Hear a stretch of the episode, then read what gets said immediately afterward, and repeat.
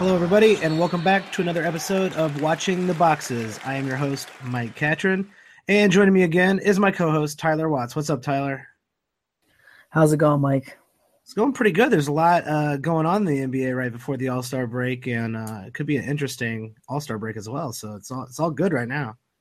Oh, the All Star break is always kind of a fun time of year, isn't it? I love the All Star break. A lot of people are like, "Man, the All Star break's boring, and the dunk contest is never interesting." That's not true. The dunk contest is interesting three out of every four years. I don't care. One year there's like a really bad year, but then the other three years something great happens or something like absurdly amazing happens. Like the stuff that Aaron Gordon was doing last year was out of this world. That was like Blake 2.0 stuff. The only year I can remember it being bad in the last quite a few years was the year that like every guy who dunked no one had ever heard of. Yeah, you got. Uh, they can't just have nobodies in there. But I think was that the year though. There were some pretty, still some pretty good dunks. Honestly, I just uh, I couldn't get into it just because I was like, well, who's this guy? Is he even a real NBA player? Like he played like two minutes on the year. Yeah, I forget. I forget what year that was. Um, somebody from Denver was it somebody from Denver did the behind the back dunk from NBA 2K or yeah from 2K, and like he got like 44 and everybody i was like what? How do you give that a 44 he didn't even make like the second round.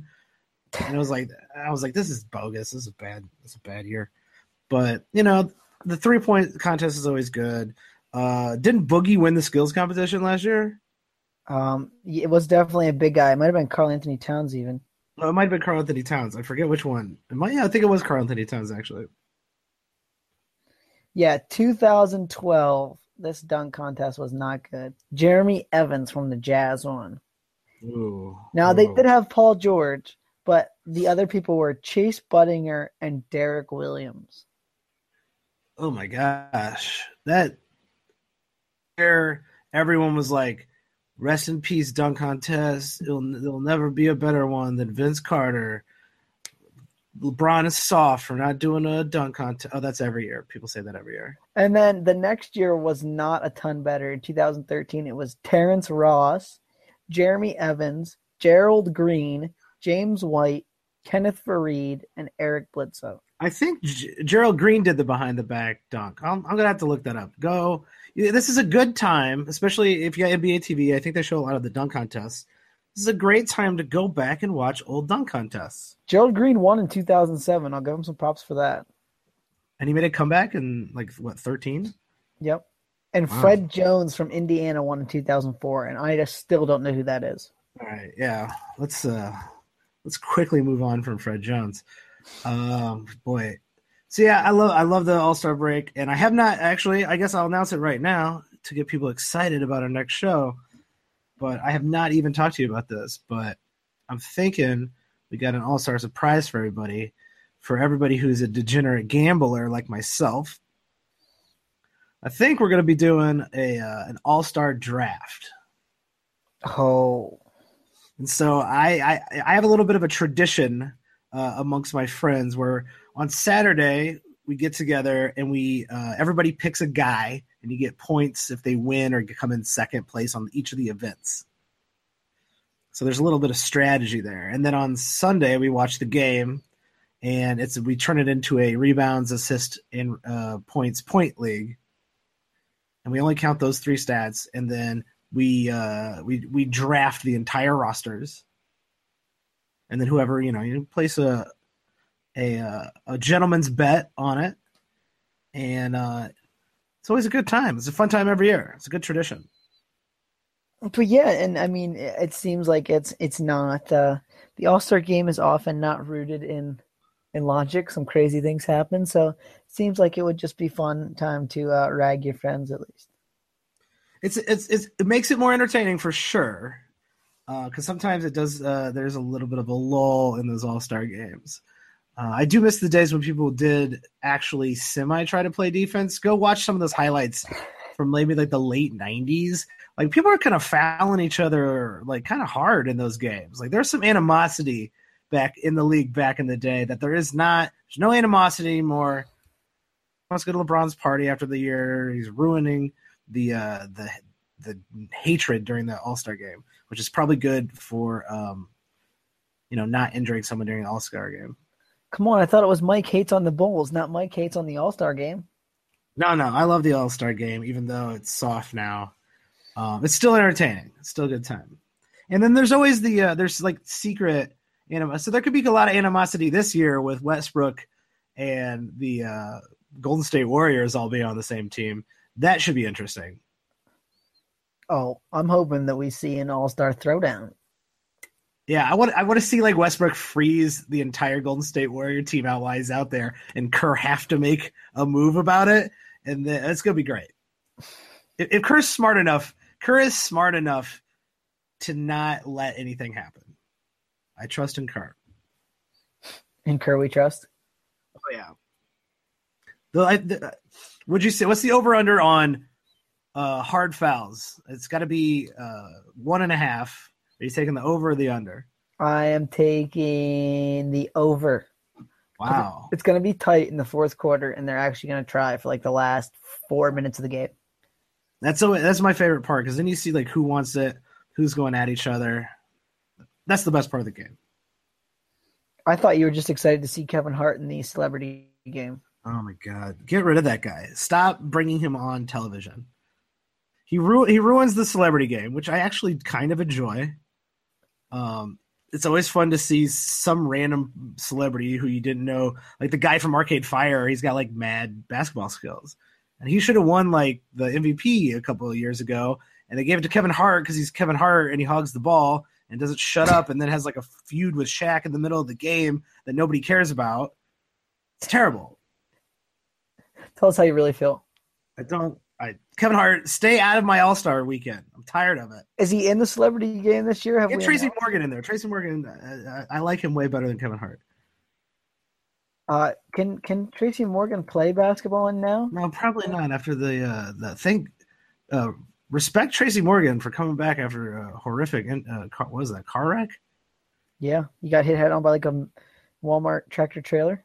Yeah, I think he's like in some movies right now. So good for him. Tracy Morgan, one of my favorite SNL cast members. Oh man, you are going to be excited for this celebrity game.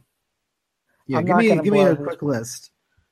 Um, Mark Cuban. Oh, well, you know what? Let's save this for Wednesday's show. All right, because but I will tell you, Mark Cuban is going to play. Oh, then I don't want to watch the. I don't want to watch the game. Actually, what's the over under on Mark Cuban getting fouled real hard? Um, um, no, I don't think it's going to happen. You should see the other team. They're not uh, fouling him hard. All right, well, that will be suspense for for Wednesday's show. Uh, we'll go through the whole All Star break um, and talk. You know, because you got to talk about something. It's a little bit of a lull, unless there's a giant trade that happened, which a trade did happen. We are going to get to that uh, later in the show, but first we got to go to the news. Um, something that we, I would say, we broke on Wednesday because uh, it happened Wednesday, last Wednesday. Uh, Jabari Parker looked like he went down with a bad leg injury. Uh, we kind of suggested that, you know, I think you suggested that Middleton's um, stock was going to go up, which I think it did. Uh, Jabari Parker, horrible news, uh, tore his ACL. Uh, again, same ACL. He is out for a full year. He will not be back until next February. Uh, devastating news for Milwaukee Bucks fans and for me because I was going to go see the Bucks in March. Um, but yeah, Jabari because he was having a really really great year. So we've gotten three games under our belt since Jabari has uh, been out, including tonight's game. Tyler, what do you what have you seen so far for the Milwaukee Bucks? Should be uh, anyone be we be paying attention to, or any moves we should be making in standard leagues? Um, well, first, I just want to say that it, it's really bad news for Jabari in a lot of sense. I mean, the year, the year missed, obviously, that you mentioned, but this is the second time he tore that ACL, and, and I think that anytime you have multiple injuries to the same body part, that's a little more concerning to me than, oh, he broke his hand one year and he broke his foot the next year and he broke his whatever the next year. I think that like once you have a you know a lot of injuries in the same area, you get some chronic issues that could be troubling down the line. Um, so that's something to watch going forward. Um, that, that might scare you off Jabari Parker a little bit. Um, other players, um, they've been starting both Thon Maker and Michael Beasley since this injury. uh, kind of playing small. Not sure anyone could have predicted that it would be a Beasley Thon Maker uh, starting lineup right after the like. Oh yeah, yeah, they'll definitely go with Thon Maker and Beasley to come in. Like that, that couldn't have been your first guess. Well, and I think too, it's it's been interesting that they haven't really played Spencer Hawes at all, or they haven't really played John Henson um, since then, and they've basically only been playing one center in Greg Monroe. Um, so I think that. Go ahead. Time out. Didn't they trade for uh, both uh, Hawes and Hibbert? Yeah, and how and, I don't think Hibbert's even made the active list yet, has he? Um, I don't know. I'd have to go check, but uh, I thought he played one like one of those first games when he uh when he got traded. I thought he played like one game, and then um, his knee shattered immediately. He has not played an, a single minute oh, since being acquired by the Bucks. Um, in in five games, and here's what I'll say: he looked bad last year with the Lakers in the games I saw, which was a lot. He just looked like he couldn't move anymore. And the few minutes I've seen him play in Charlotte this year, which granted in any game, he topped out at about 22 minutes, so it was never that much. Um, other than the very first game of the season, he looked horrendous. So I can not imagine him really getting any minutes unless he's the last option. No, uh, definitely not. There, uh, it is interesting that they're going with Thon Maker. I think there is something a little bit there with Thon Maker. He's had at least a couple flashes of interesting NBA type plays. He's still raw, like incredibly raw, and he might also be 35, but um, he against Indiana, he had a decent night. He played 21 minutes. Um, Thon Maker against LA uh, played 17 minutes, so he's not, he's not getting a, I think enough minutes to be standard league relevant at all. Um, but he he's definitely getting a, a hard look from Jason Kidd. Uh, are you interested in him in uh, in deeper leagues at all? Um, in like a 16 or 20 team league, I mean, obviously he, he's probably worth owning just because he's going to play some minutes and he's long. He's got those long arms, uh, like a typical Milwaukee love player, um, which usually tends to getting you some steals and some blocks. And, and we all know how difficult those are to find in deeper leagues. Yeah, um, I, I wouldn't mind just seeing where this goes if he, uh, you know, starts playing a little bit better. But it's a deep league only type of player. Uh, even keeper leagues, I wouldn't even I wouldn't bother uh, with Thon Maker if you're in a standard keeper league. I mean, yeah, he's young, he's got a lot of potential, but look at the the amount of talent ahead of him on this team he would really have to make a, a pretty large breakout over the summer, and I, I don't see that happening uh, for old Thon Maker. But we'll see. It, does, it, depends on how many of these centers, since they have like 13 centers on this team now, how many of them get moved or what happens in the offseason with Milwaukee. Um, one of the guys I actually think I'm more interested in now after these uh, the sample size of those first three games is Greg Monroe.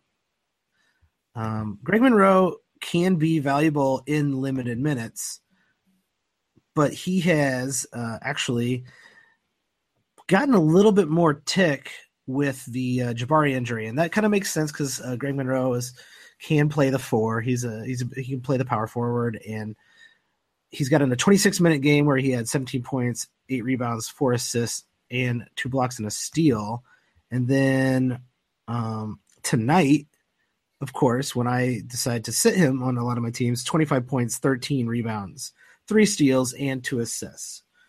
Um, I think if Greg Monroe is not owned in a standard league right now, I would pick him up, uh, take a flyer on him. I don't know how consistent his minutes are going to be, but right now, two nights in a row, over 26 minutes or more, two very good uh, nights, and Jabari is not coming back. All right, so it's a given that we can't trust Jason Kidd for the minutes. But no. I'm going to say Jabari Parker gets 28, or not Jabari Parker, Craig Monroe, I'm sorry, gets 28 minutes a game the rest of the season. Wow. Going out, okay. going out there. That's no, a, no, no, I think uh, it's pretty safe. Okay, so what do you think he produces as far as value? Greg Monroe in 28 minutes, if he's consistently going to play, which when he does, I do. Um, I like I like Greg Monroe quite a bit. Um, he's a sneaky good steals guy. He's he's good at rebounding. I think he's capable. He's a good scorer too. Obviously, uh, his real knock is his defense is, um, you know, kind of trash. I would say 28 minutes a game. You could probably see mm, probably 14, 14, 15 points, um, maybe eight rebounds, a steal and a half, maybe and a couple assists. Nothing big on the assists. And I'm not going to go on a list. I think, you know, his percentages probably stay the same. And, you know, half a block. I don't think his blocks are going to suddenly blow up uh, just because of more playing time. He has already been averaging 21 minutes a game this season. So a, a nice bump across the board, which I, I think bumps him into not just standard league relevancy, but just a, a starter in standard leagues. So I mean, he's he's a top 100 player if he gets the minutes, and I just don't really see anyone standing in his way from getting him, other than Jason Kidd's wackiness. Yeah, Jason Kidd's. Um, I think he's Jason Kidd's trying to like prove that he's like some sort of like sneaky good coach. Like, oh man, look at him playing, starting Thon Maker. That's something Popovich would do. It's like, no, Jason Kidd, like you're you're over analyzing your own self. Like you're you're taking it a step too far. Popovich would bring Thon Maker in for like a third, like a whole fourth quarter, like on a Tuesday. That's what Popovich would do. He wouldn't just start starting him left and right after an injury. That's it would it makes more sense to get their uh, to get their starters put together. I'm with you. I mean, I I just think the kid, he kids, his own detriment sometimes. You know what I mean? He just he thinks too much about everything and thinks he's going to outsmart himself. Yeah. So speaking last, of that, last say, of my Milwaukee Bucks questions. Okay, are you yeah. interested in Michael Beasley? That was exactly what I was going to say. Speaking of outsmarting yourself, Michael Beasley tonight, 31 minutes, 23 points, four assists, three steals, three rebounds. Don't outsmart yourself. Don't pull a Jason Kidd. Which, if Jason Kidd pulls a Jason Kidd, and out and tries to play Beasley a ton, this, this is going to backfire. But I'm saying do not try to outsmart yourself. I don't think Beasley is standard league relevant. I think he's had games. Um, for some reason, Jason Kidd is, is has put him in the starting lineup at least one of the one of these games, which is a little bit silly. Uh, I'm not really sure where they're going with that, but Michael Beasley is a placeholder until Middleton is able to play 30 minutes and starts. And so I'm guessing Beasley's got about five more games of heavier minutes in him before he's back to a 17 minute per night role. I am 100% behind you. But with that being said, um, and I'm, I'm actually agreeing with you here, in a deeper league, he could be worth the stream just for the points. Yeah, I can't I can't argue with that. I would even say in a standard league, if he's going to play 31 minutes, I would stream him. I just wouldn't waste a roster spot, uh, like a permanent roster spot on him at all. Uh, I'd only p- pick him up and stream him in head to head leagues. I'm with you, and I don't really think he's going to produce much, if anything else, even if he gets big minutes. I think it's basically just going to be points and not much else. So let's let's rank them. Rest of the year, would you rather have Khris Middleton or well, I'll start at Beasley. Would you rather have Mike Beasley or Greg Monroe rest of the year? Definitely Greg Monroe. Would you rather have Greg Monroe or Malcolm Brogdon the rest of the year? Oh man, now it's getting tough. I'm gonna say Monroe just because Brogdon's minutes seem to be heading in the wrong direction. I, I think I agree with that. What about Greg Monroe versus Khris Middleton? No, that's getting difficult. I'm gonna say Middleton just because I think in a, after the All Star break here, he starts ramping it up a little bit, starts playing some more minutes, and really, really, really looks good.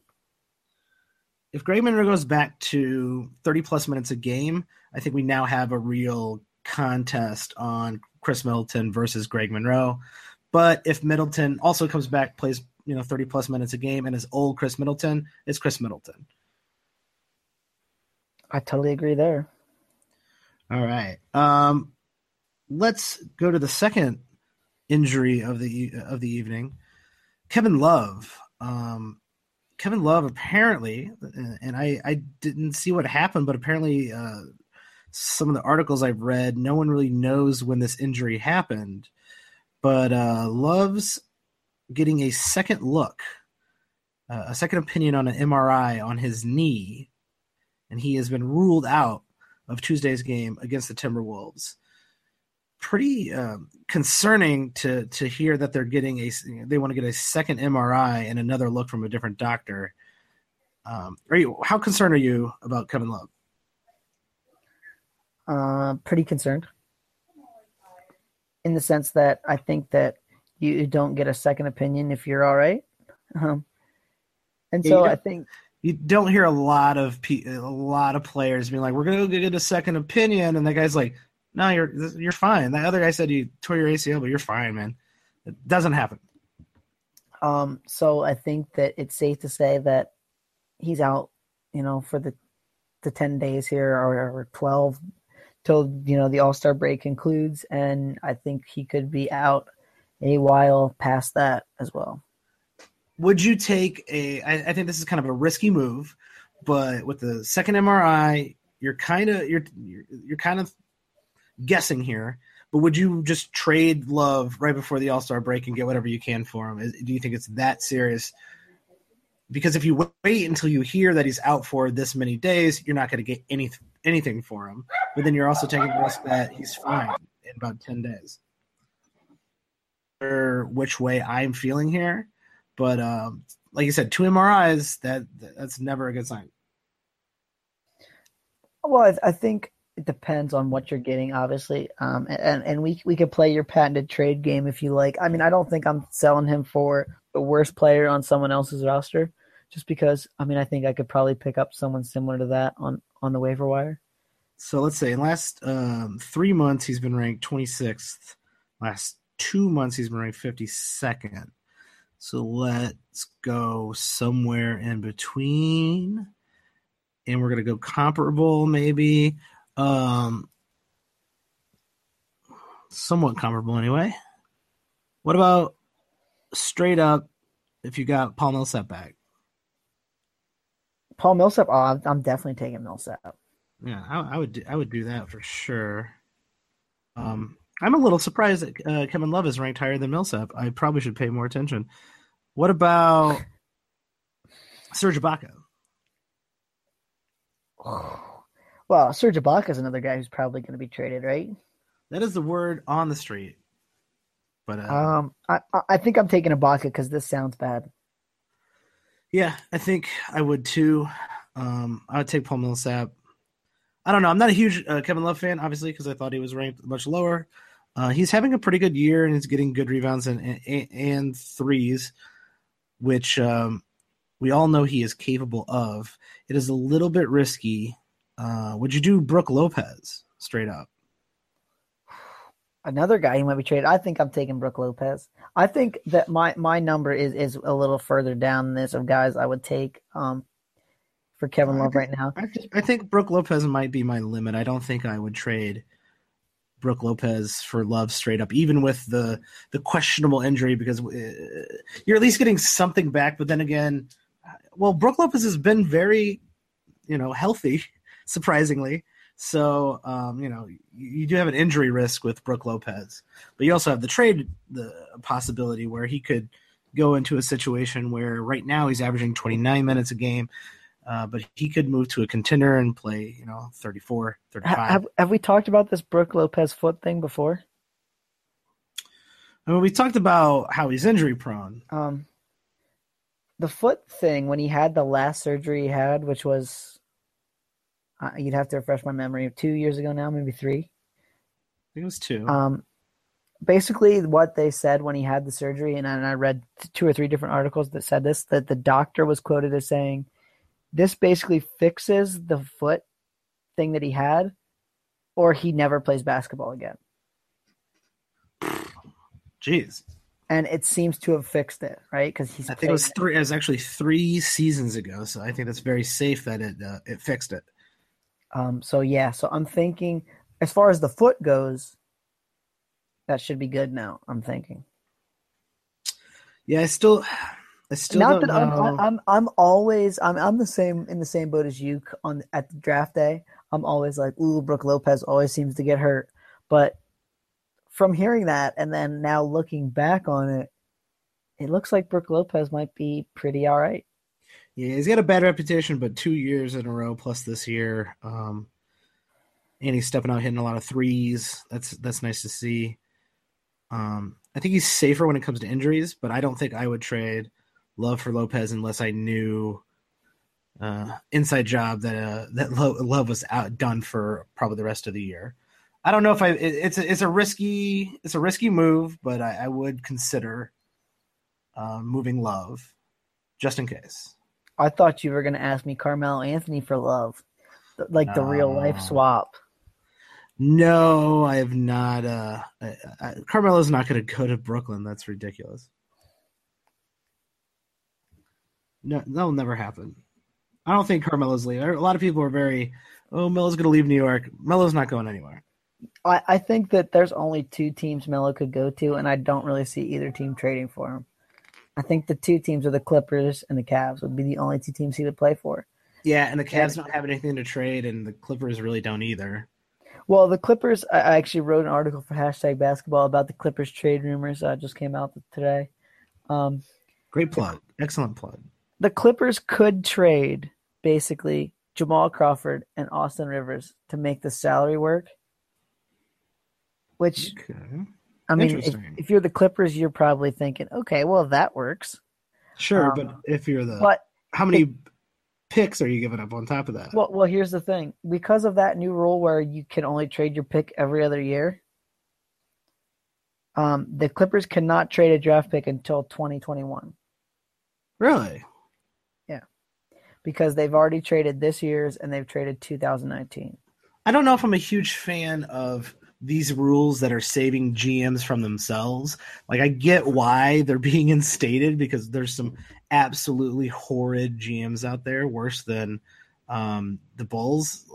But you know, sometimes I sometimes I forget that like Sacramento and Orlando and the Suns are all around. Like those are really, really bad, horribly ran teams.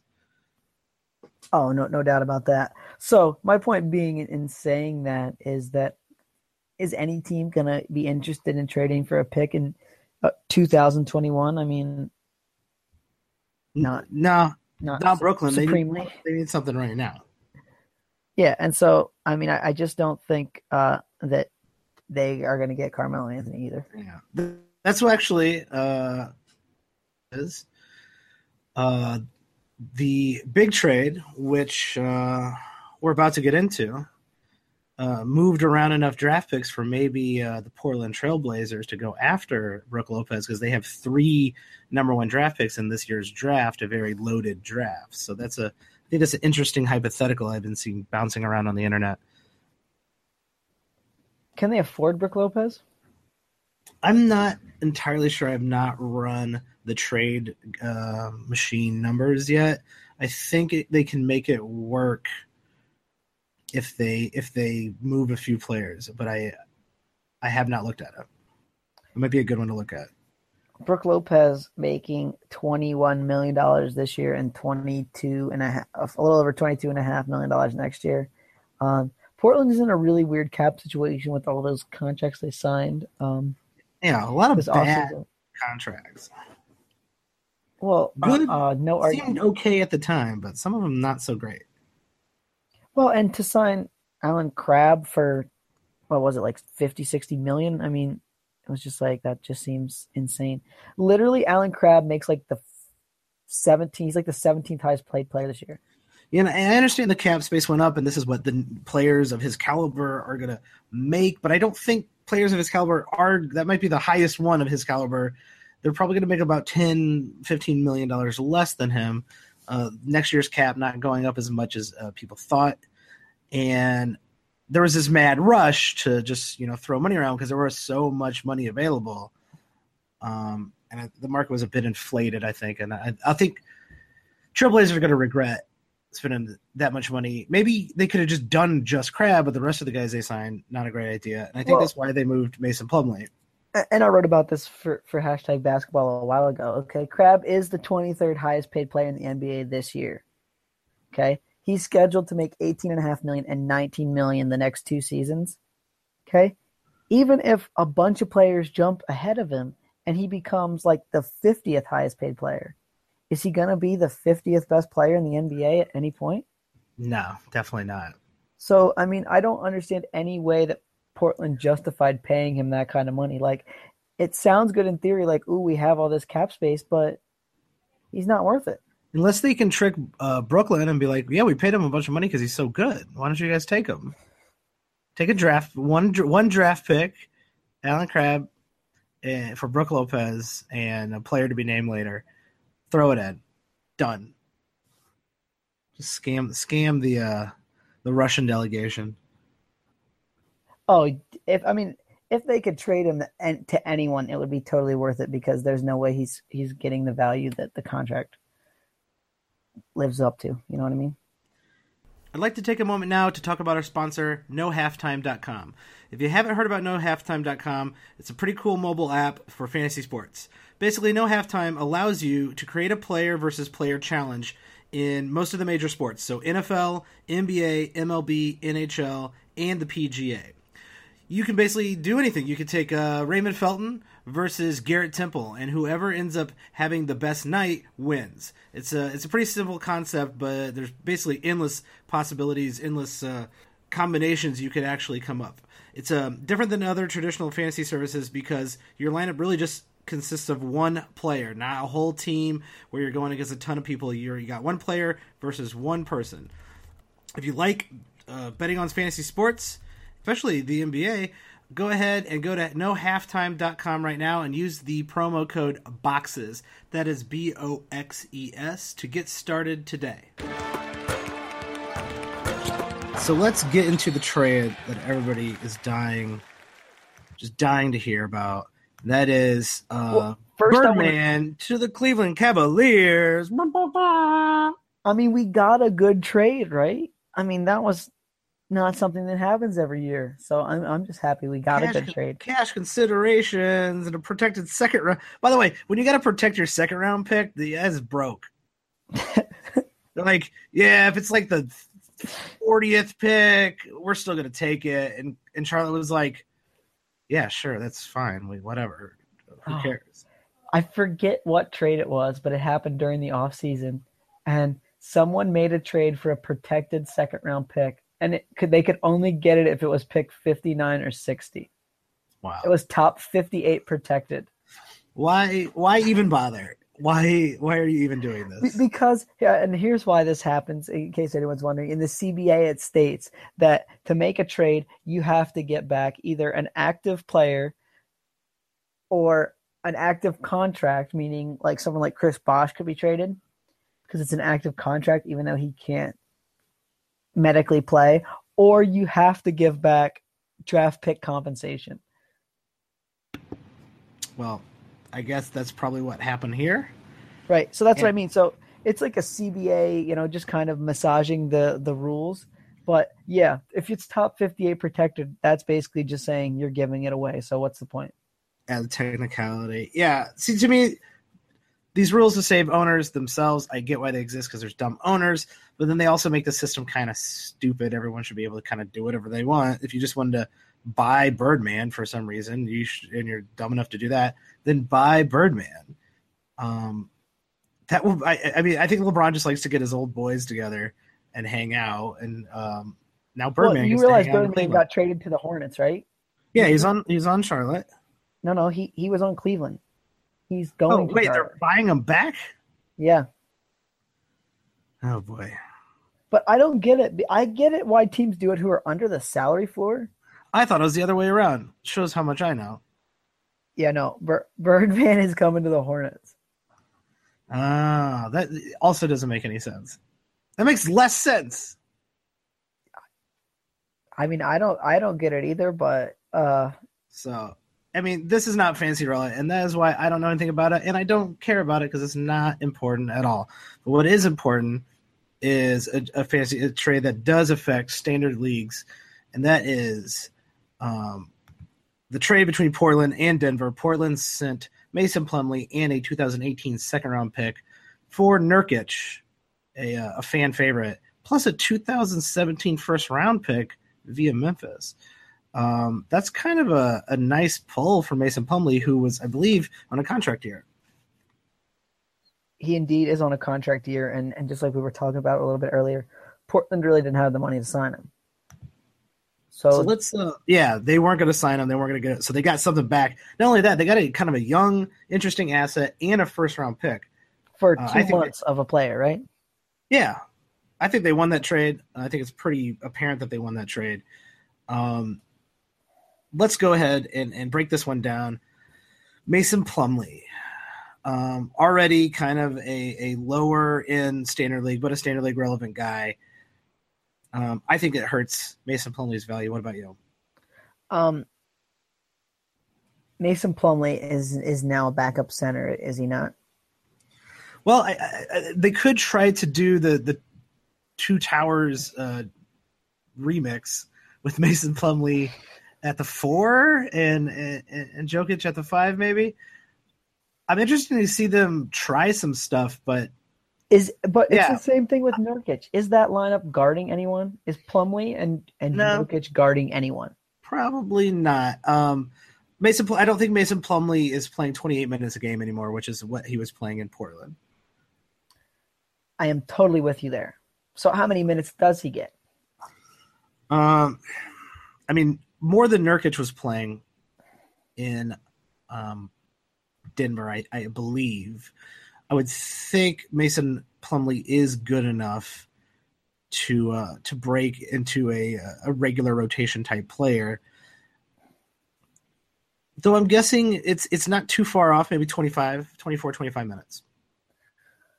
So I'm in the camp that Nikola Jokic gets probably the starting center's minutes, and it's probably between 30 and 32 a night. League yeah. picks up the rest. So, I mean, so you're talking maybe 18, 16, 18 minutes there. I think that they maybe can fake it with them on the court together for eight to 10 minutes. And so I could see him getting like 26 as a ceiling. I think they're going to try it. Uh, they got nothing to lose, right? I think I think they're going to give it a shot. And while he's getting that shot, it's going to be, you know, closer to 25, 26. And if it doesn't work out, then you might see those those numbers adjusting down for Mason Plumlee. Either way, I think because he's on the cusp of standard leagues, I think this drops him out of standard leagues. I think you can either trade him to someone who's stupid enough to take him, or or move, just drop him and, and pick someone else up on the waiver wires. Um, I would approach this as a wait and see because I, I, like to play a little bit conservative and just see what happens. What do you what do you have to lose if no one's going to give you anything for um, Mason Plumlee, Then just hold on to him and, and see what happens. And maybe something great happens, and if so, well, then you made a smart move after you know a week or so. So you're gonna have to wait till after the All Star game. Uh, and he's you know not playing very much, and he's being terrible. Then drop him then. So I wouldn't drop him like tonight but uh, I do see, you know, probably in his future uh, sitting on the waiver wire. Um, I'm with you there. I think that the the the reason Denver wanted to make this trade is they run a lot of their offense through Nikola Jokic, and I think the addition of Plumlee is going to let them keep running their offense through that kind of center spot, even when Jokic isn't on the floor. So he should still be good for some assist production um, out of a center which in a deeper league is maybe worth it, even if he's only getting 10 points a game and six rebounds. Yeah, I'm not sure I see as a game adjusting uh, hardly at all, and, the, and, then utilizing him in that way, uh, similar to how they're, you know, he was getting enough touches and and throwing enough assists in Portland. He's got the skills for it, so um, I'm not too worried about any of his counting stats going drastically up or drastically down or anything like that. Um, just enough drop off in usage. You know, just a few percent less touches and a, little bit less minutes minutes, and he's just not going to um, to break that. You know, a top 120 player. I'm with you there. Let's go to the other guy in this um, trade. Uh, Nurkic is moving over to Portland. Portland does not have a starting center now. I mean, they do have uh, a couple. Ed Davis. I mean, do these names sound attractive to you?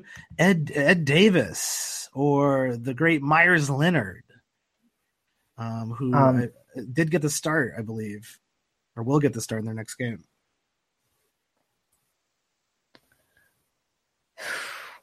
That's that's kind of how I feel about it. I mean, I, I I'm not jumping on any any bandwagon of Ed Davis or Meyers Leonard. I think Meyers Leonard can be kind of a stretch five, but I don't think he can defend anyone. Um, I think Ed Davis can can be a a dirty work player, uh, kind of a, an energy player off the bench who grabs some rebounds and can throw in a dunk or two. But I mean, he's he's a role player at best.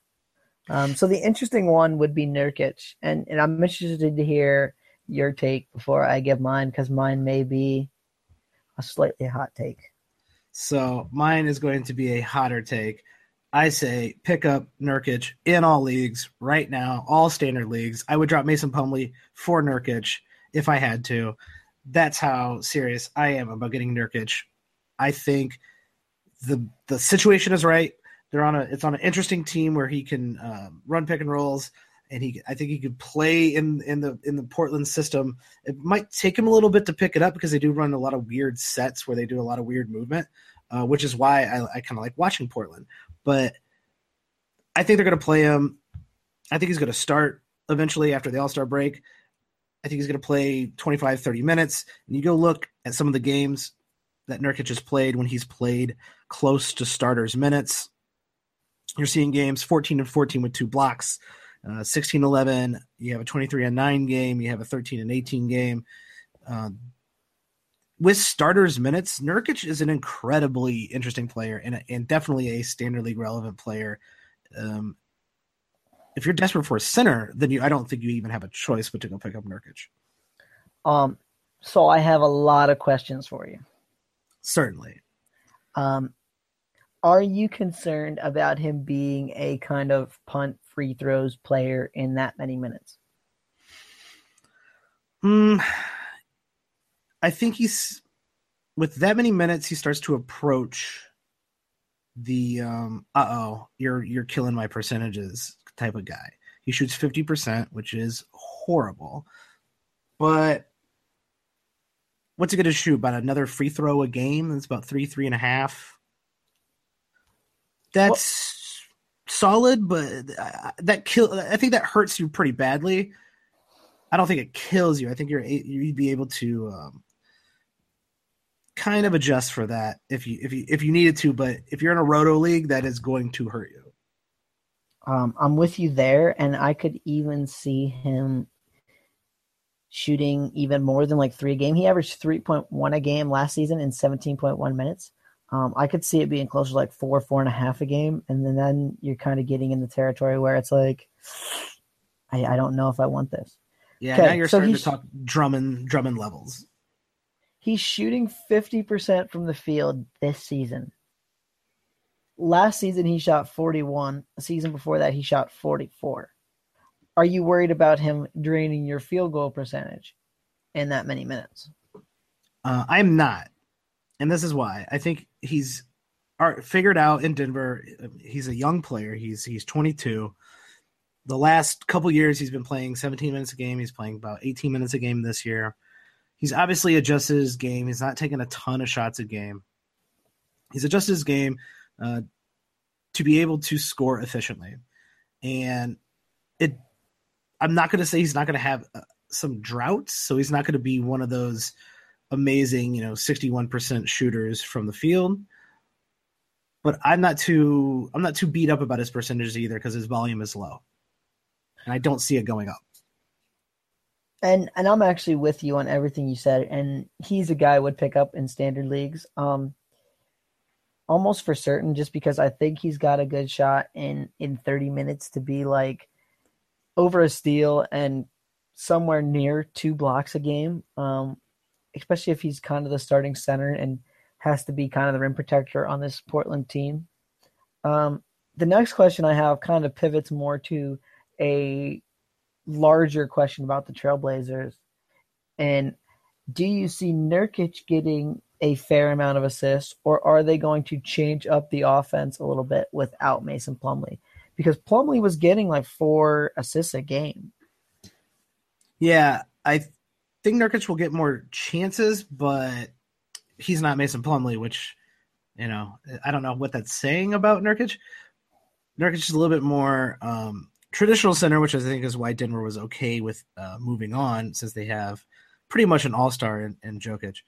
Um, I see a little bit more attempts, so I, I think his assists probably can go up a, a, tad, but I don't think they're going to be running the offense as much through Nurkic as they were.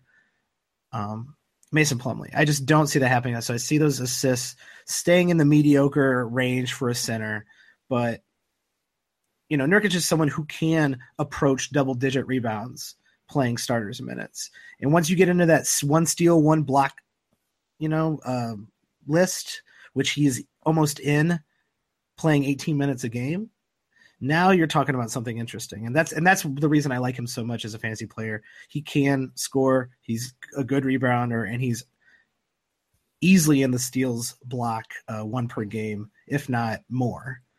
And that makes him someone who should be considered in all standard leagues.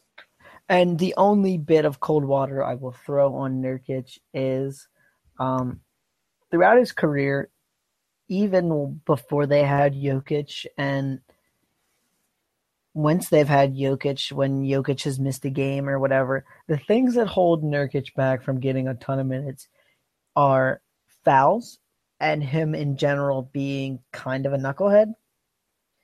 And he is 22. He maybe he's finally growing up and, and getting over some of these troubles. But if you see a game where he plays 12 minutes early on, look at the fouls, see if he got ejected for doing something dumb. He's done it in the past, and so don't jump ship if you see one bad game. Yeah, I'd completely agree. Do watch foul intake. Um, he's still, again, I think he's still learning the game. Um, but other than that, I don't. I just don't know where Portland goes. So looking at the entire Portland team, so how does this really affect the entire Portland team? I, I don't know where they go other than Nurkic as their starting center. Uh, you could play Mo Harkless a little bit more. We talked about Mo Harkless kind of uh, on his way up, especially with uh, Evan Turner being out for for quite a, a bit of time. I think Evan Turner is out for at least a month and Mo Harkless is probably getting uh, more minutes off of Ed, Evan Turner's plate. Same with uh, Allen Crabbe, who's making all that money. Do you see this like completely affecting the lineup at all, or do you see just kind of this as a as a as a switch? Um, Evan Turner, just to to clarify, uh, about a week ago is scheduled to miss five to six weeks. So uh, you got four to five weeks left of uh, his broken hand injury. Um, it'll be interesting to see who handles the ball. Uh, back to the Nurkic point, the only way I think Nurkic doesn't get big minutes is if they decide to slice that center position kind of evenly between the three guys. If they give Ed Davis 15 to 20 minutes, if they give Meyers Leonard 15 to 20 minutes, and then they leave the remaining minutes for Nurkic. Um, I just don't really see that happening. I think they've seen enough of Davis and Meyers Leonard to know what they have there. Um, and I think they kind of want to see what Nurkic can bring. Obviously, they're a pretty big proponent of Nurkic. I mean, they gave away Mason Plumlee to get him. Um, and Portland is kind of known for uh, finding those guys, finding the Mo Harklesses, finding the Al Farouq Aminus, guys who play well with the skills they have and that fit a kind of fit their kind of system. So I don't know if this was purely a move to get something from nothing because Mason Plumlee was going to probably walk or they, were, they weren't going to be able to afford him. Or if this was kind of a savvier move, like, hey, we really like this guy and he's not playing, and maybe we can get him in our system. Uh, in Portland, which is um, another reason why I'm kind of interested in Nurkic. I um, I'm not going to be afraid of walking away from picking him up at any time I don't see this panning out. So I'm going to give it at least two weeks after the All Star break before I make a decision on on how it's going. But after that two weeks, if I'm not seeing any production from Nurkic, uh, I'm walking. I'm out. Um, I totally can understand that. So, next Portland question: Are you worried that Allen Crabbe has been playing more minutes than Mo Harkless since the Evan Turner injury? Hmm. I have I have noticed that. Um, because not... Crabbe is not a fantasy guy, right? I mean, can we both agree on that? He's going to be maybe a points and a little bit of threes and not a lot of anything else. It's too inconsistent for me, which um, I know I always I tell people, you know, look at the average, take the average. But if you look at his average, it's it's still not great. Um, he does have you know 21 point games uh, where he, he, he can go off every once in a while and get stats across the board every once in a while, but it's not enough a whiles, I guess, for me because he's just across the board not really a great fancy player in really any category, even playing uh, the increased minutes that he's played. I'm not worried about well, and, I mean, Crabbe, but I am I am I, am a little concerned that they're playing him more. But long term wise, I don't know why they would play him over Mo Harkless. Well, and he's, I mean, if you look at Crabbe's season numbers, right? I mean, so, somewhat surprising to me, he's gotten 28 and a half minutes in his 54 games this season. And just look at the numbers. I mean, there's not a positive contribution in any category. No. So, I mean, even in 30 minutes, there's there's nothing there. There's just this is not a guy for fantasy. Um, no, I think the the worst or Worst case scenario is that you know they, they are playing him for his defensive capabilities. I assume. Uh, I haven't watched a ton of Portland games. I do, uh, or at least I don't pay attention to Allen Crabbe when he's in. But um, I'm only wanting CJ uh, to to shoot threes the entire game. That's basically all I'm doing. And um, don't don't judge the way I watch basketball, but I I think there's only good things that can. If Nurkic is, is kind of a bust, the only there good things can come out of that with more minutes for Mo Harkless or more minutes for uh, Al-Farouq Aminu, someone who they can rely on to play better, you know, more quality minutes. Um, I think Allen Crabbe is getting a bump because Evan Turner is out, and once Evan Turner is back, Allen Crabbe will sneak his way back down a few minutes, and he's not standard league relevant. I don't, I don't think he's going to be standard league relevant for the rest of the year, so I'm not really concerned about him. Um, and it's interesting to me that um, when Evan Turner comes back, he could kind of take that Mason Plumlee ball handling role, um, and could get some decent assist numbers. Um, so that'd be fun to see, like a, a weird small five out of them. That'd be fun. Well, and I mean, I think it just it, it increases his fantasy value. Now, obviously, you got to wait four weeks. Which, if you're in a roto league, I mean, maybe that's not the worst thing. But if you're in a league where there's playoffs and you're competing for a spot, you you can't afford to wait the four weeks because you'll be halfway into the playoffs by that time, uh, yeah. most likely. I'd have to be in a bigger roto league, a standard roto league. I don't know if I'm uh, excited about waiting around for Evan Turner to come to come back off the bench for Portland. Uh, but I mean, that's something you could see going forward. Um, yeah. I'm really interested to watch this team here for the next few games and just see what in the world. Now, I, I want to see once Nurkic plays. Obviously, he's not playing tonight, um, so we can't really get a, a good glimpse of from tonight's game. But it will be interesting to see who fills the Plumlee ball handling role. Who is that guy that they can kind of go to if they're doubling McCollum and Lillard? Who are they going to try to put the ball, you know, in the hands of? Yeah, we might actually have to add them to our most interesting second half teams after this move. Um, which one of the teams, the other team in this trade, the Denver Nuggets, were on both of our lists for most interesting in this team in the second half. This does change and changes, uh, I guess, their outlook for the second half. Uh, let's let's deep dive into them. We said we were going to talk about the best second half teams or the most interesting second half teams. Denver's one of them. They're part of this trade. How does this trade affect Denver, and what are you looking forward to? I guess um, for the rest of the season. Um, this trade, I don't think has a huge effect on Denver, other than the fact that it's going to eat up, you know, those back. He's going to eat up those backup center minutes, and he's going to take some minutes away from guys like Kenneth Faried, um, who could still be traded at this point. Um, he's going to take minutes away from guys like Darrell Arthur, um, who are not really fantasy guys. So, I mean, from a fantasy perspective, it doesn't really have that big of effect other than driving Mason Plumlee's value down. Um, but there's just a ton to watch for on this team. Um, everything you're hearing, Gallinari is pretty much going to be traded. Um, so that'll obviously have another big effect on the team.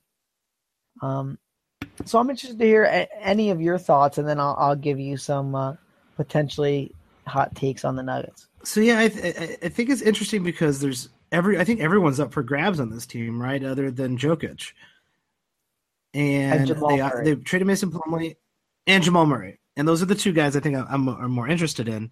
Uh, Jokic, let's just give props to, is playing out of his mind right now. Is um as like a top ten player in the in the last two months. Am I wrong about that? Like something crazy like that. He's just let, been super, me, super good. Let me make sure. He is one of three players averaging like 20, 10, and 5. Him and Westbrook.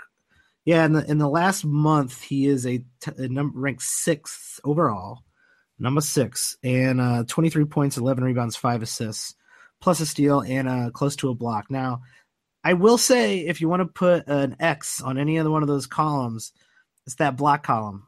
Not breaking the one block per game uh, for the year. His minutes have gone steadily up. He's going to be playing, I would assume, close to uh, 32 to 34 minutes per game. Still hasn't broken the one block a game. I think he will break that mark, but um, that is not terribly impressive uh, for and, and, a center. But other than that, he's killing it. Just just look at his game log. He's a really streaky blocks guy. He'll get two or three blocks in a game for like two or three games in a row, and then he'll go for five or six games with no blocks. Um, yeah, um, I'm real, I'm actually really impressed. He's got two triple doubles this month. Um, That's insane. This dude is a crazy good passer. He's crazy good with the ball in his hands. He's a really good rebounder. He can really score. He can really shoot. Yeah, I mean, he hits threes. Everybody. I mean, this is a guy like if this is the best player no one talks about.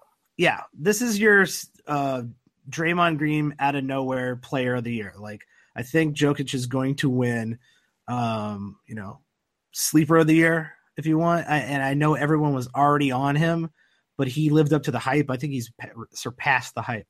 Hitting threes, getting double digit rebounds a game. This so, is a, this is a must own keeper. This is probably one of the best keepers uh, that you could possibly, uh, depending on your penalties. Uh, this is a top keeper.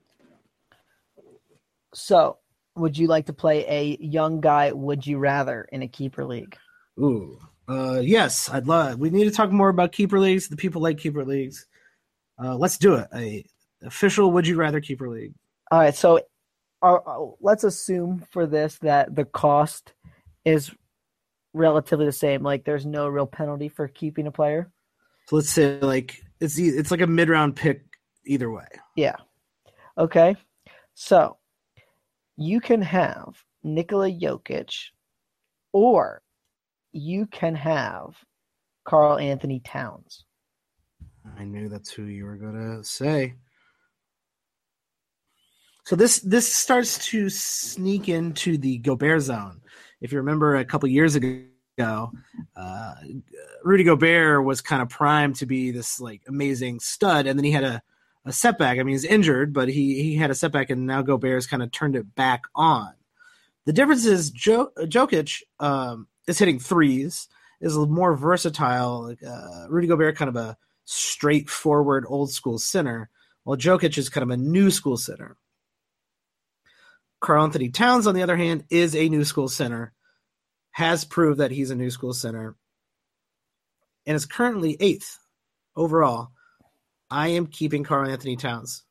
The only caveat is Thibs running him into the ground, but I am uh, I'm still gonna go with Towns. I am with you on that one. Now this one I think is a little bit more interesting. Jokic, Kristaps Porzingis. Oh. Hmm. So this is a tough one for me because I might or might not have traded for Kristaps Porzingis in a keeper league recently, and I really like Kristaps, but I really like Jokic as well. Let's see. This is a tough one because they're not similar players when you when you when when you kind of take a look at it. They do a lot of um, good stuff. Like they both shoot threes, but Kristaps is going to give you more threes, but Jokic is going to give you better rebounds. Jokic is going to give you better assists, but Kristaps is going to give you better blocks. So it's kind of like you can build a team around either one of them, but you have to build a different team around each one of them. That's a tough one. Huh. The way Jokic has been playing lately versus the way Kristaps has been playing lately, I think I'm going to have to give the slight edge to Jokic. Um, I think this is kind of a toss up, but Jokic seems to be able to. He has that ceiling, that triple double ceiling that I have not seen from Kristaps. I'm I'm 100% behind you there. Okay, now here is where I think things get a little more interesting say in a keeper league, no penalty to keep, you have like a LeBron James. Would you try to move him for Nikola Jokic? Yeah. And not just because I hate LeBron James. LeBron James is a great fantasy player. But let's just do the overall math. Let's just do it all in our heads, right? Look at LeBron James minutes per game this year about 38 minutes per game. I think he's either leading the league or it's pretty damn close. LeBron is 32. He's going to play all the playoffs this year and all the playoffs next year. And I don't see how Cleveland suddenly bulks up their their team um, to to give LeBron more nights off or um, reduce his workload. So you're talking about a 32 year old guy with lots of mileage on him versus Jokic, a guy who has shown now that he's playing uh, solid minutes that you know he can drop the occasional triple double, and he's he's, he's capable of um, you know big scoring numbers and big rebound numbers, and he's 21 years old it depends on whether you're ready to win right now or not. I think that's the real key in, in a keeper league. But I, I, unless you're about to win the league, or next year you're like guaranteed to win the league if you got a player like LeBron. Uh, I'm going Jokic over LeBron. I'm going Jokic over LeBron, even if I am a championship contender this year. I think the way Jokic is playing is comparable to what LeBron is going to give you and you're going to get 10 years of Jokic.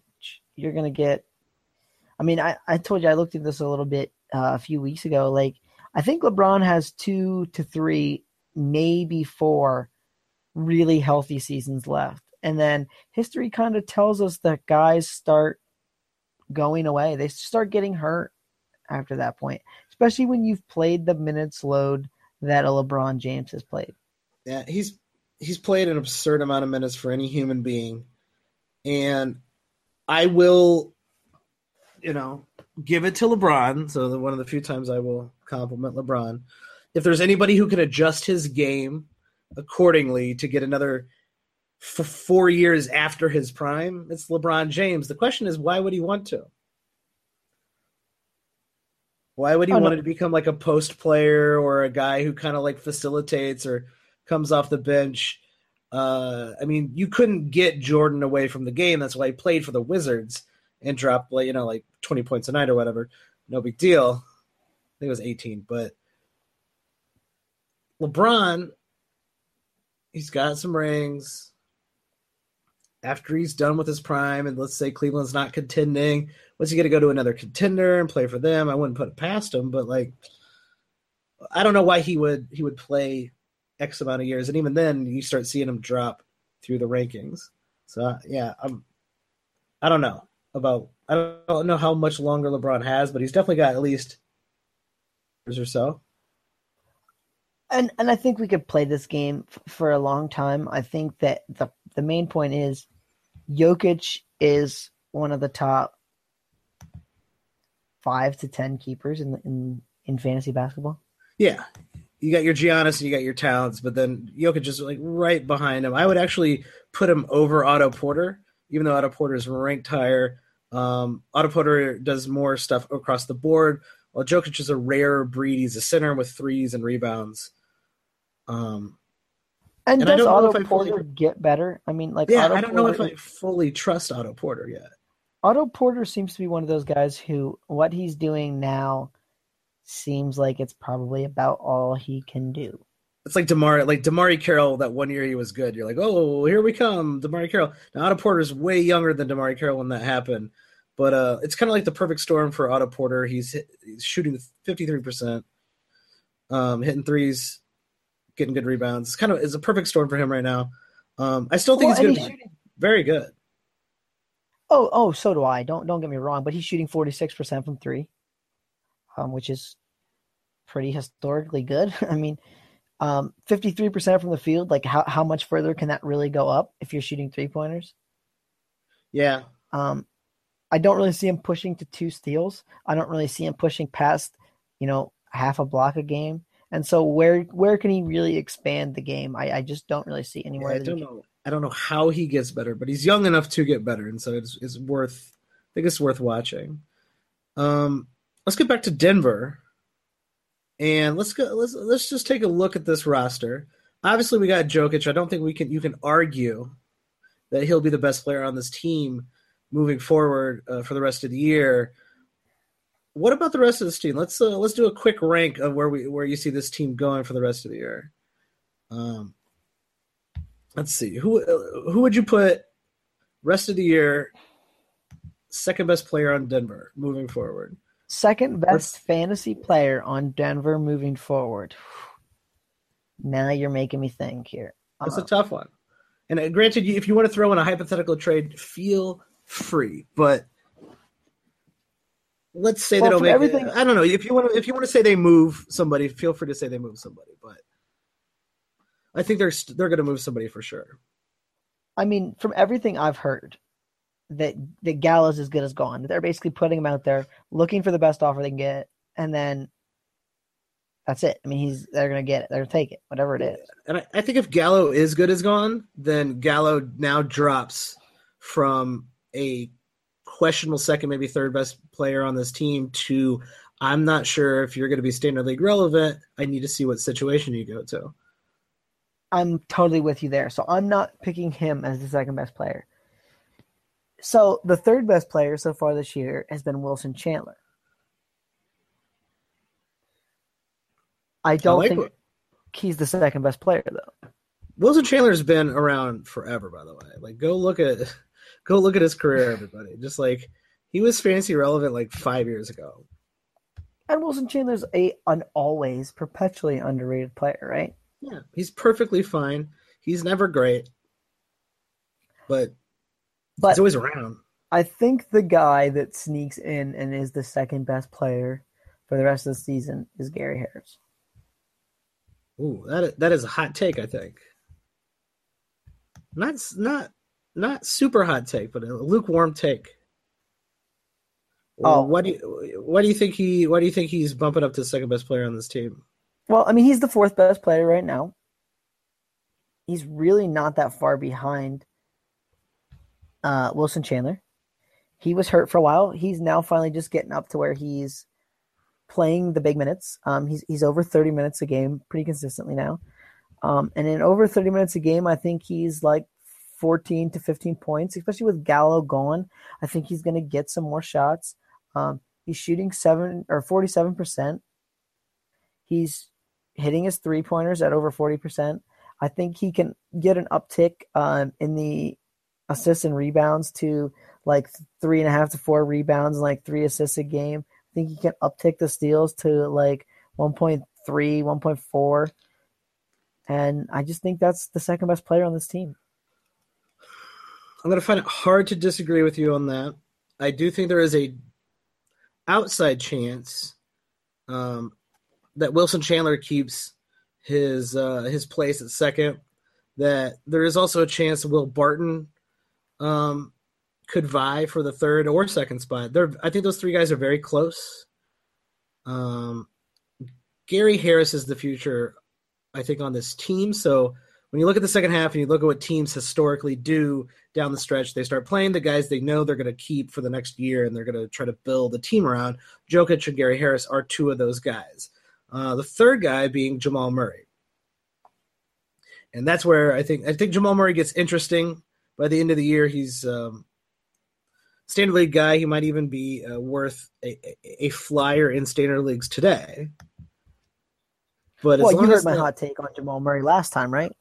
Oh yeah, you, you're huge on Jamal Murray. I'm not as big on Jamal Murray. I, I do believe he's talented enough to break into, into standard league relevance. I, I think it's going to be very hard with Barton and Harris in front of him. A trade makes it happen. Do you think? Because here's here's how I'm looking at it. I think he plays some minutes at the one over Mudiay, mm-hmm. and he kind of passes Will Barton on the depth chart in the sense that he gets some of those backup shooting guard minutes, or maybe the, those two kind of play together when Harris and Mudiay are, are both off the court. And I guess I'm asking you, how many minutes do you see him getting, excluding that he's played 20 or 20 minutes a game so far this season, from after the All Star break forward? How many minutes a game does he get? So this is the caveat is Barton and Harris and Mudiay are all still on the team. I think the max, the ceiling for Jamal Murray's minutes per game is about 26, 25, somewhere in that range. I don't think it's much higher because I'm not sure how you explain to any of those players why you're not even playing. Why is Mudiay not? I don't think you explain to your fans why Mudiay is not playing or your front office. Uh, and then you, I don't see the, a reason why not to play Gary Harris 22, 25 minutes again. Now, um, maybe Jamal Murray's minutes are more quality. They're on the maybe with the first team a little bit more, but Gary Harris is going to play. Oh, Gary Harris is definitely going to play. I think the guy who doesn't play, if someone doesn't play, is Will Barton. Gary Harris is going to get 30 minutes, I think. I think they yeah. think Gary Harris is the future of that position, and, and they're probably right about that. I don't know how you don't play Will Barton. Um, I don't know how you play. I don't know how you play. I think they're looking any to move. Will, I think they're looking to move Will Barton and or looking to move Wilson Chandler and let Will Barton be a small forward. That would be interesting, and and yeah, that's why I think it takes a move for Jamal Murray to approach two, thirty minutes. I think they moved two of Wilson Chandler, Danilo Gallinari, and Will Barton. There you go, and that and that, opened, that mixes up this team hard. Oh yeah, because I mean, there's no way we can say what they get back, right? I mean, like, no, we don't know if we're gonna get a starter or picks or who knows. But saying that, I think that from the point of the trade deadline slash end of the All Star break going forward, I think Jamal Murray gets 28 to 30 minutes a game. I think it's a little high, but if if he does, he's easily standard league relevant. And then he becomes super interesting to me. And I mean, I, I made the hot take last time that I could see kind of a Devin Booker-ish second half, and, and I'll stand by that. I mean, I think that this this dude is really talented and a really skilled player, and big things to come from this kid. Fair. I think that's a fair assessment. Um, Gary Harris, I think, is the safest one here. Uh, you kind of alluded to that, that they're going to move someone around Gary Harris's um, position so they can play Gary Harris more. And if you're looking for someone moving forward for the rest of the year, Gary Harris safer, and I, I think he's gonna uh, probably play more minutes, which means he's gonna be a you know a better fancy player. Um, everybody, anyone else on this team interest you at all from a standard league perspective? Even if there is a say there's a movement that gives them more playing time, is there even anyone who even interests you? Um, from a standard league perspective, I mean, well, I mean, we already mentioned Wilson Chandler. I mean, like in a standard league, if he's getting the minutes he's getting right now, he, he's interesting. Uh, same yeah. same way with Gallo. Um, other than that, not really. I mean, I'm not These bench guys bump up to like 28 minutes a game. Uh, Hernangomez or Darrell Arthur suddenly playing 20, 28, 29 minutes. Hernangomez is an interesting player to me. Um, but I think he's a little too raw maybe for it to be this year. I would like to see what he does with starters did minutes. You, did you see what he did tonight when he started? I did not. I have not taken a look at. Oh, I will read you this tonight. beautiful, beautiful stat line. Now, I will say this: the interesting thing about him, and even when they drafted him, they said this: he is supposed to be a really good three-point shooting big man. Okay. Okay. Tonight in 43 minutes. Now he played that big a minute, partially because of the trade, and they had a ton of guys out: Wilson Chandler, Danilo Gallinari. They beat Golden State tonight. Plumlee was out because of trade. They only had nine healthy bodies, and Mike and I talked about this a little bit before the show. They ended up playing Malik Beasley, Mike Miller, and who Johnny O'Bryant off the bench because they literally had no one else. Okay. Sick. So beat, they gave that, that team beat Golden State. That's first off insane. And second off, hey, try try trading Malik Beasley, uh, Johnny O'Bryant, maybe maybe trade those guys too. Throw them in there. So, so you ready for the stat line in 43 minutes? All right, let me hear it. Six three pointers made. What? 10 rebounds. Mm. Two assists, one steal, one block, one turnover, 27 points wow. on 9 of 17 from the field and 3 of 4 from the line. Um I'm shocked. That is impressive. I think this kid is a really good player. I don't know that he's super ready for prime time. Um, and obviously, I think it would take a lot of movement to get him the minutes he needs. But I do think he is a power forward. He is a stretch four.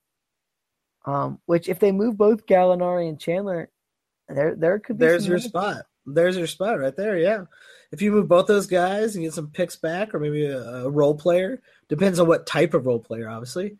Um, I think he's gonna. It, it's too early, like you're saying.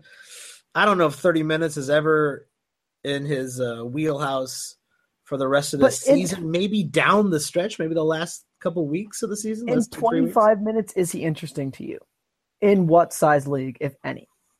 And that's, I think, the issue because when I look at his per uh, 36, and let me go out there. His per 36 his blocks do not impress me.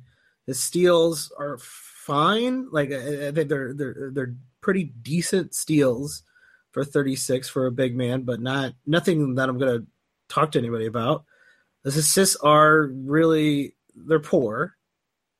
His rebounds are solid. His three pointers are something to be attracted to, and is obviously he can score. Um, how is he not just like a glorified Ryan? How does he not turn into a glorified Ryan uh, Ryan Anderson? So well, in twenty five in twenty five minutes, am I interested in him? It, it depends on how efficient he is. I mean, I can see him sneaking into a top 120 ranking in 25 30 if he's if he's if he's playing well. I'm not super interested in him. I, will agree with you. The only reason I don't love looking at players like this, like per 36 numbers, is like if you look to the game log, he's had a ton of games where it's been like, oh, he played one minute, he played two minutes, he played five minutes, he played eight minutes, and there there are games that were huge blowouts, and like, how pumped would you be to sit there all night and then in the last five minutes of the game get in there in a 30 point game and really go balls to the wall? I mean, yeah. So, I I mean, per thirty six minutes, I love to look at those for guys who get consistent minutes, but for guys like this, sometimes they're not the best way to look at it. Um, and I wish there was a way you could filter out some of those games where, like, oh, he played three minutes.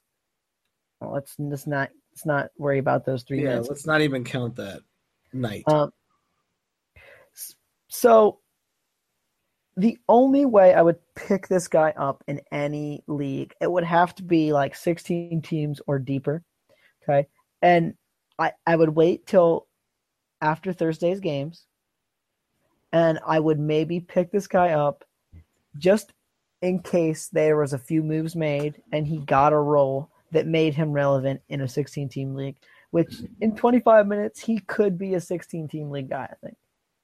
Um, even a, I, I think he could even dabble into a 14 team league, um, depending on your needs on in that league. I think I think he could f- play his way into that if there is a move on this team to get him minutes. So, um, yeah, I'd, I'd say he's probably the only other interesting character on this Denver team. Um, I assume you're not interested in Jameer Nelson's 23 and 7 tonight. I I'm not. I'm interested in Mike Miller's line tonight. I mean, come on.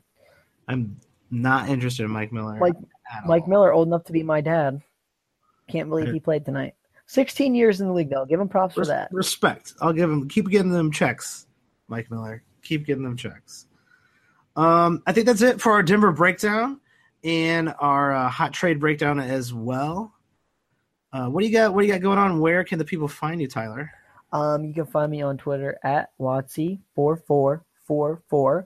Um, and I promised last week that there would be a fantasy article coming out, and I got writing that Los Angeles Clippers trade piece. So that fantasy article will be out on Wednesday.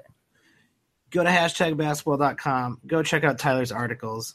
Uh, he's writing far too much. I am not writing hardly at all because I am a slacker and I'm I'm proud of it. But Tyler, oh. he, he's a, he's working hard, hitting the beat, uh, and I respect that. He's got some good articles out there. Go check it out. Hashtag basketball.com. They also sponsor this podcast. Thank you very much. Hashtag. In the next week, I guarantee during the All Star break, there is a Mike hot take on the Chicago Bulls coming. Believe and me, there I are. Personally, I'm excited to read it. There are a couple hot takes coming. Um, there are there's a lot of management uh, negativity going on in the Chicagoland area. And uh, in fact, there is a planned protest at the March, uh, first weekend in March against the Clippers because it is a national televised game. A fire, hashtag fire Garpax. Um, there's a planned protest. There's been t shirts on Reddit, on the on the Chicago Bulls subreddit that people are selling, and everyone's gonna. A lot of people are trying to organize to go to the game and chant "Fire Garpax" uh, during the game on national TV. I am going to be going to that game, and I will uh, uh, let will the people know. Will you be one of the people chanting "Fire Garpax"? I am not going to buy a T-shirt,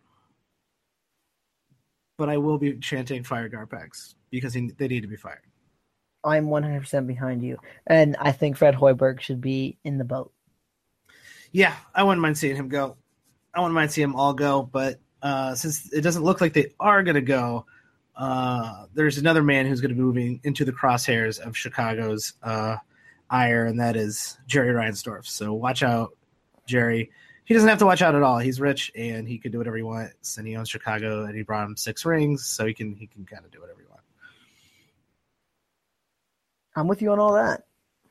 So do do watch for the next two three weeks. If there's a trade, then we'll definitely watch out for Bulls hashtag basketball article. You can get at me on Twitter though at watch the boxes all one word. Feel free to tweet at either of us, and if you got feedback for the show, we'd love to hear it. Um, even if it's negative feedback, even if it's uh, try to be constructive criticism. We do have feelings. We are human beings.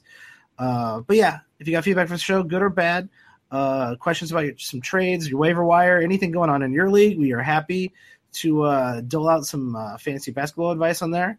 You can um, hit us up on Twitter anytime. And if you like this show, feel free to give us a rating on whatever app you're listening to this right now, especially iTunes. The reviews, writing a review, and leaving a rating really, really helps us out, helps other people find out about the show. And um, just makes us feel good all around. Um, that's all we got for this evening. Tyler, thank you for joining me. It was a pleasure as always, Mike. Beautiful. Thanks, everybody, and have a great night.